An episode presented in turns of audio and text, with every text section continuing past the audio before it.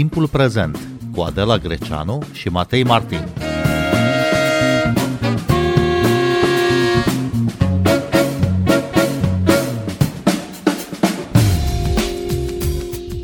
Guvernul ar fi trebuit să aloce educației cel puțin 6% din produsul intern brut. Potrivit proiectului de buget, pentru educație alocă în 2023 2,1% din PIB. E cea mai mică sumă din ultimii trei ani. Reprezentanții Ministerului Educației încearcă să nuanțeze dacă sumelor alocate de la bugetul central li se adaugă și alocările de la nivel local, ajungem la un buget de 3,2% din PIB pentru educație. Nuanțele sunt bune, dar uh, ele nu schimbă fundamental uh, realitatea, iar realitatea este că educația primește de trei ori mai puțin sau, hai să mai nuanțăm, poate doar de două ori mai puțin decât prevede legea. Bine v-am găsit, noi suntem Adela Greceanu și Matei Martin și invitatul nostru este profesorul Ciprian Mihali de la Universitatea Babeș-Bolyai din Cluj. Bună seara, bun venit la Radio România Cultural! Bună seara și bine vă regăsesc! Haideți să citim împreună legea educației din 2011, mai precis articolul 8, care spune așa. Pentru finanțarea educației naționale se alocă anual din bugetul de stat și din bugetele autorităților publice locale minimum 6% din produsul intern brut al anului respectiv. Asta spune deci articolul 8 al legii educației. Nu e ceva obișnuit ca alocările bugetare să fie stabilite astfel. Altminte, de ce am avea o lege a bugetului de stat, care schimbă prioritățile în fiecare an, în funcție de veniturile statului? Bugetul de stat e o chestiune pragmatică și se hotărăște până la urmă politic. Care a fost uh, contextul, domnule Mihali, în 2011? Cum s-a stabilit atunci, uh, prin lege, această cifră de 6% pentru educație? Contextul din 2011 a fost unul cu totul uh, special și, din păcate, irepetabil, sau, în orice caz, nerepetat de atunci. A fost contextul, știm bine, al ministeriatului lui Funeriu, în care a existat și o voință politică în acel moment, absolut imposibil de reconstituită astăzi. E vorba despre felul în care și momentul în care s-a adoptat legea 1, legea educației, acea lege care a devenit pe urmă obiectul masacrului preferat al tuturor guvernelor de după 2011, și a existat, bineînțeles, atunci o clar viziune și a existat uh, un anumit angajament pe care l-a luat guvernul de atunci, ministrul de atunci, în favoarea educației și a reușit să impună asta prin lege, uh, acordarea a 6% din buget educației. Sigur, uh, această lege ar trebui să aibă caracter de forță de lege, da? Uh, știm, din păcate însă, um, am văzut pe toate cifrele din 2011 încoace, nici măcar atunci uh, și cu atât mai puțin după aceea, nu a fost posibil ca acest procent să se atingă. Pentru că aplicarea da, acestui articol 8 a fost uh, mereu uh, amânată. Cum se face că um, statul nu respectă propriile legi?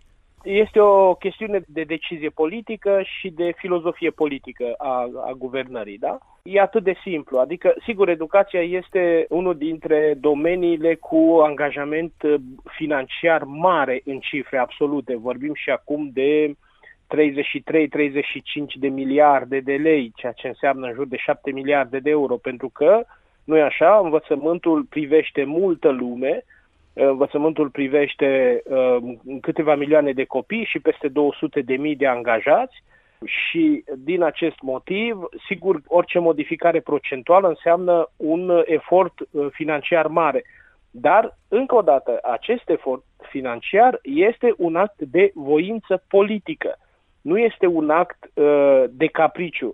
Da? Uh, în ace- și faptul că vreme de 10 ani de când s-a dat această lege, aproape 12, iată, nu a existat în niciun moment voința de a crește dincolo de un prag um, uh, acest, acest procent, nu vorbim de sume, dovedește, cred, pe termen mediu, nu, cum sunt acești 10 ani, că nu a existat în nicio clipă voința politică de a scoate educația din marasmul în care ea se află. Da? Ehm, ați văzut și dumneavoastră cifrele, în ultimii 12 ani avem de două ori, dacă nu mă înșel, un buget care depășește cu puțin 4%, 4,1-4,2%, da? În rest, uh, cu, de, de, din acel moment încoace, acest procent a început să scadă în fiecare an. Procentul din bugetul național coboară cel puțin în ultimii 10 ani, de când avem uh, în 7-8 ani de când avem proiectul România Educată în lucru și după aceea uh, peste tot, Uh, acest procent a scăzut sistematic, ajungând până la această cifră de 2,1% pe care o avem astăzi. 2,1% sau 3,2% din PIB uh, pentru educație. Sorin Ion, secretar de stat la Ministerul Educației, a explicat această confuzie la Radio România Cultural. Haideți să-l ascultăm. Se face o confuzie între bugetul Ministerului Educației și bugetul educației în general și am să vă rog să faceți un scurt uh, exercițiu. Ce ar fi însemnat ca, la fel ca acum circa 5 ani, salariile profesorilor să nu mai fie incluse în bugetul Ministerului Educației și să fie incluse în bugetele administrațiilor publice locale, așa cum se făcea până la acel moment. Dacă nu s-ar fi schimbat regula, în acest moment am fi vorbit probabil de un buget la Ministerul Educației de 0,5% din PIB ceea ce este evident fals pentru că nu putem să scoatem din ecuație salariile profesorilor. În acest moment lucrurile stau aproximativ asemănător. De exemplu, cu cheltuielile pentru funcționarea școlilor. Cheltuielile pentru funcționarea școlilor, capitolul bunuri și servicii, sunt în bugetele administrațiilor publice locale. Ele nu sunt incluse în bugetul ministerului. De asta există o confuzie între acele 2,1 și 3,2. Dar este absurd să nu luăm în considerare atunci când vorbim de bugetul destinat educației de sumele pentru funcționarea școlilor, care se asigură tot de la bugetul de stat, dar prin bugetele locale. Prin urmare, atunci când discutăm despre ceea ce este alocat educației, trebuie să vedem sumele în ansamblu. Bun, l-am ascultat pe Sorin Ion, secretar de stat la Ministerul Educației. 2,1% sau 3,2% din PIB e o chestiune de nuanță, e o chestiune de procent până la urmă. Cum se vede de la da. nivelul unui profesor universitar această nuanțare? Mă iertați că, că am zâmbit în timp ce vorbea domnul secretar de stat, am, am râs singur de vreo două ori Păi, haideți atunci să adăugăm la banii ăștia și alții. Haideți să adăugăm banii de buzunar pe care îi dăm copiilor în fiecare zi, banii de haine, ceea ce le cumpărăm noi, pentru că și ăștia se duc în educație. Eu cumpăr pentru fica mea lucruri de care are nevoie la școală, sunt o grămadă de alte cheltuieli pe care le fac, eu fiind bugetar, deci cumva sunt bani tot din uh, bugetul de stat și probabil că în felul ăsta ajungem la 4%, la 5%, cine știe. Da? Și dacă mai luăm și alte contribuții Uh, cu siguranță că ajungem și la 6% dacă ne chinuim în felul acesta. Deci ce vreau să vă spun cu asta, lăsând gluma la o parte? Uh, una dintre metodele cele mai bune de a deturna atenția publică este modificarea grilelor de comparație. Ne-au spus-o câțiva filozofi critici în anii 70. În momentul în care vrei să amețești opinia publică, da, uh, compari un procent cu o sumă absolută sau compari un procent dintr-o grilă cu un procent dintr-o altă grilă.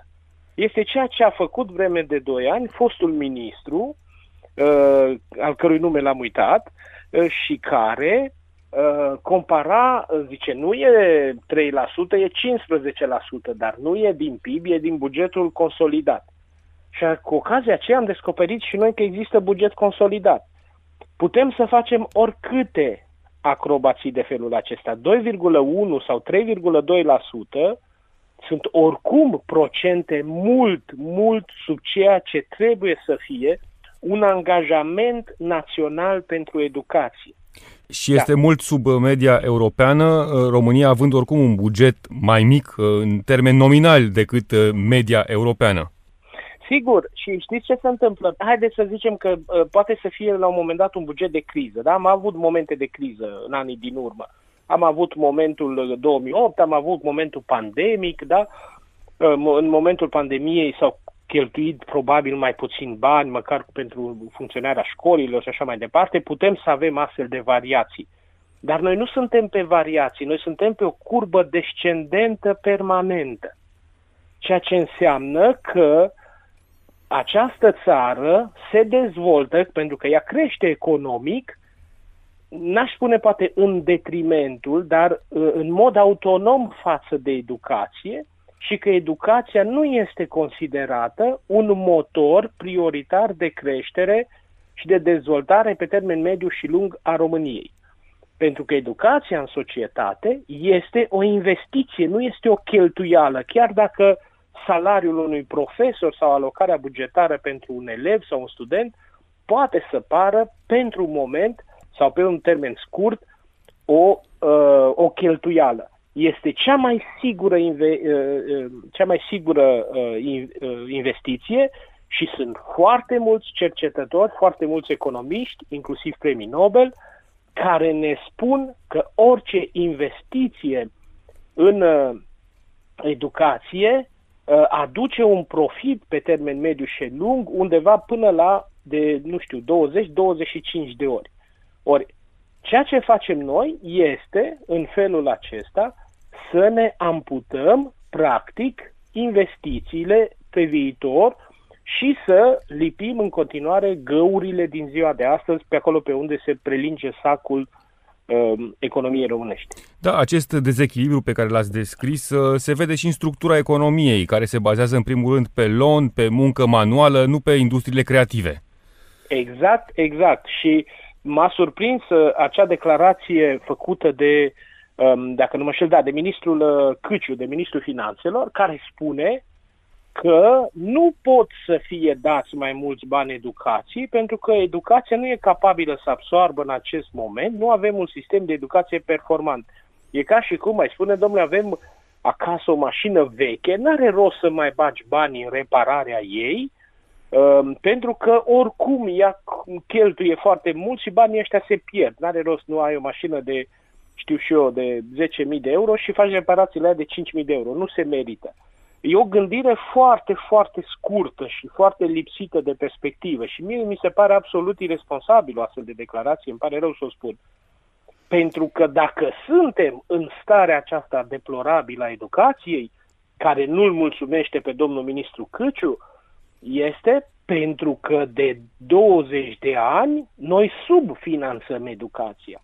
Da? Dacă n-are rost să, să îngrășăm acum Uh, nu știu, organismul acesta al educației pentru că e costeliv, el e costeliv pentru că de 20 de ani el este subnutrit. Și n-ai cum și uh, uh, are dreptate tragică în felul în care spune că nu poți să dai mai mult acum unui sistem uh, care nu funcționează. Nu funcționează exact din acest motiv, exact pe această gândire catastrofală care face ca în acest moment să nu dă mai mulți bani educației pentru că ea nu este rentabilă sau că ea nu este eficientă, productivă, asta înseamnă că nici anul viitor nu va fi, pentru că anul ăsta îi dăm bani puțini. Da? Adică ă, nu există, nu întrevedem în acest moment posibilitatea unei ieșiri din această, cum să spunem, din această pantă regresivă a educației. Asculți timpul prezent! Timpul prezent e un talk show zilnic despre politică, societate și cultură difuzat la Radio România Cultural. Ne puteți asculta pe Apple Podcasts, Google Podcasts, Castbox, Spotify și altele. Chiar așa, haideți să mergem un pic pe această logică economică a finanțelor publice. Ce ar fi dacă acest uh, organism costeliv, cum l-ați descris, uh, ar primi brusc 6% din uh, PIB, nu 2,3 sau 3,2? Aici sunt, niște, aici sunt niște investiții directe de făcut. Se poate face pe baza, sigur, trebuie lucrat și la legile acelea, din fericire, uh, noul ministru, doamna ministru Deca, probabil a înțeles și sper să fi înțeles, adică deocamdată e doar o speranță pe care o atârnăm de, de nevoia noastră de a spera mai mult decât de niște date concrete, că aceste proiecte care au fost în dezbatere în acest an au fost niște capcane uriașe. Bun. Ce înseamnă asta? Asta înseamnă că uh, pentru, pentru a cheltui acești bani sau pentru a investi acești bani, e nevoie să se intervină acolo unde este mai dureros pentru școala românească. E nevoie în primul rând, de a asigura, și astea sunt, vedeți, astea sunt și prioritățile organizațiilor internaționale. Dacă vă uitați pe carta uh, pentru educația UNESCO, veți vedea care sunt prioritățile în educația internațională în acest moment. Și ele sunt cel puțin două. Una este uh, finanțarea copiilor și a școlilor aflate în medii defavorizate și vulnerabile. Ori noi avem 40% dintre copii în această situație, da? Asta înseamnă că trebuie rapid investit în școli, în mijloace de transport, în logistică, um, în dotarea copiilor, în ajutorarea copiilor din mediile sărace și defavorizate. În satele românești, în orașele mici sărace, noi avem o imagine din aceasta ușor deformată, pentru că trăind în orașele mari, vedem mai ales școlile centrale. Dar e de ajuns să ne ducem în, în orașele uh, care au pierdut bătălia economică, multe dintre ele a tranziției, da?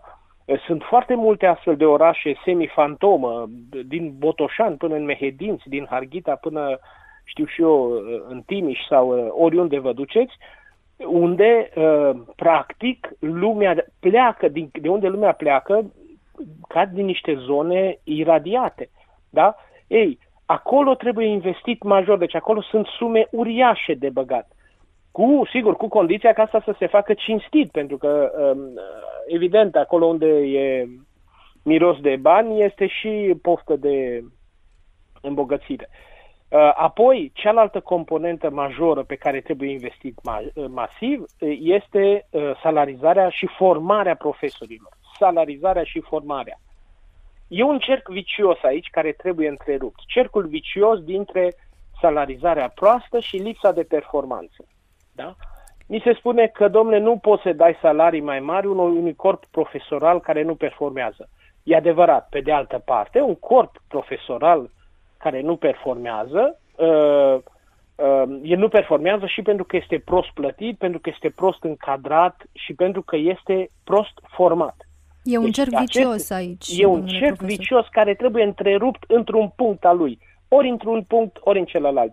Nu poți să introduci în acest moment profesorii din România într-un sistem de evaluare foarte exigent, câtă vreme salariile, salariul unui profesor debutant sau unui uh, preparator sau asistent universitar nu-i ajung să-și acopere chiriile și cheltuielile de bază e, e, e, e indecent, e imoral și e ilegal. Da? Deci asta trebuie spart undeva. E o acțiune care trebuie să se petreacă probabil simultan sau uh, într-o succesiune foarte rapidă. Da, de mâine vă dublăm salariile, dar o facem pe contract. Și vă dublăm salariile în felul în care s-a întâmplat în sistemul medical. Da? Un profesor debutant trece de la 3.000 de lei sau de la 2.500 de lei la 5.000 de lei. Un profesor cu 10 ani vechime ajunge la 8.000 de lei sau la 10.000 de lei.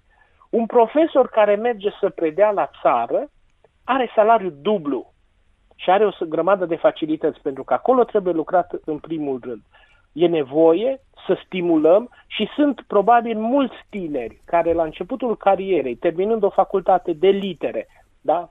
o facultate de Uh, limba română de, de filologie, de litere unde face limba uh, română cu franceză sau română cu engleză sau istorie sau așa, s-ar duce să trăiască la țară 3 ani de zile, 5 ani de zile, dacă ar avea un salariu stimulant.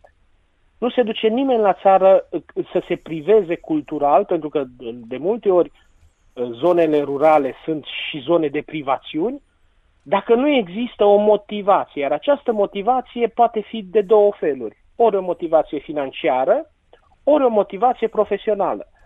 După trei ani la țară, ai cu tare grad didactic sau ai reușit ceva. Da? Uh, deci, uh, în felul acesta, cred că se poate interveni repede și eu asta aș face prima dată. Aș lansa un concurs național, aș face un inventar al tuturor uh, uh, uh, carențelor de profesori, al numărului lipsei de profesori în mediul rural și în mediile defavorizate, în școlile din cartier, în zonele unde locuiesc romi sau unde locuiesc populații sărace, da? Și aici, domne, um, angajăm profesori între 25 și 35 de ani. Uh, cu salariile acestea, uh, cu o grilă de 100% mărire sau de 200% mărire pentru o perioadă de 3 ani. Așa cum se întâmplă în diplomație. Dacă te duci ambasador um, într-o țară um, săracă, ai o, un, um, un procent uh, de, de un soi de uh, motivație suplimentară spre deosebire de um, um, un post pe care îl ai la Paris sau la Roma, care sigur sunt atrăgătoare pentru oricine. Deci există, ca să nu mai lungesc asta, există, uh, există astfel de soluții, nevoie de un pic de ingenuizitate și nevoie mai ales de voință politică.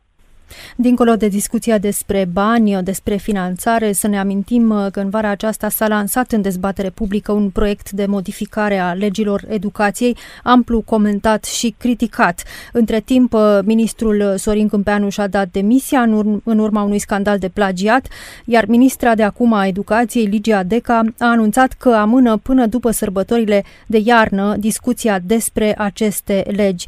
Domnule Ciprian Mihali, ce sperați de la noua ministră noastră în legătură cu proiectul de lege a educației? Uh, sunt de un optimism rezervat. Uh, optimismul vine din faptul paradoxal că această dezbatere a fost amânată, semn că echipa ministrei, noului ministru, a descoperit probleme în aceste proiecte atât de uh, importante încât a propus uh, împingerea lor cu o perioadă de vreo 5-6 luni, cu orice riscuri. Cu orice riscuri.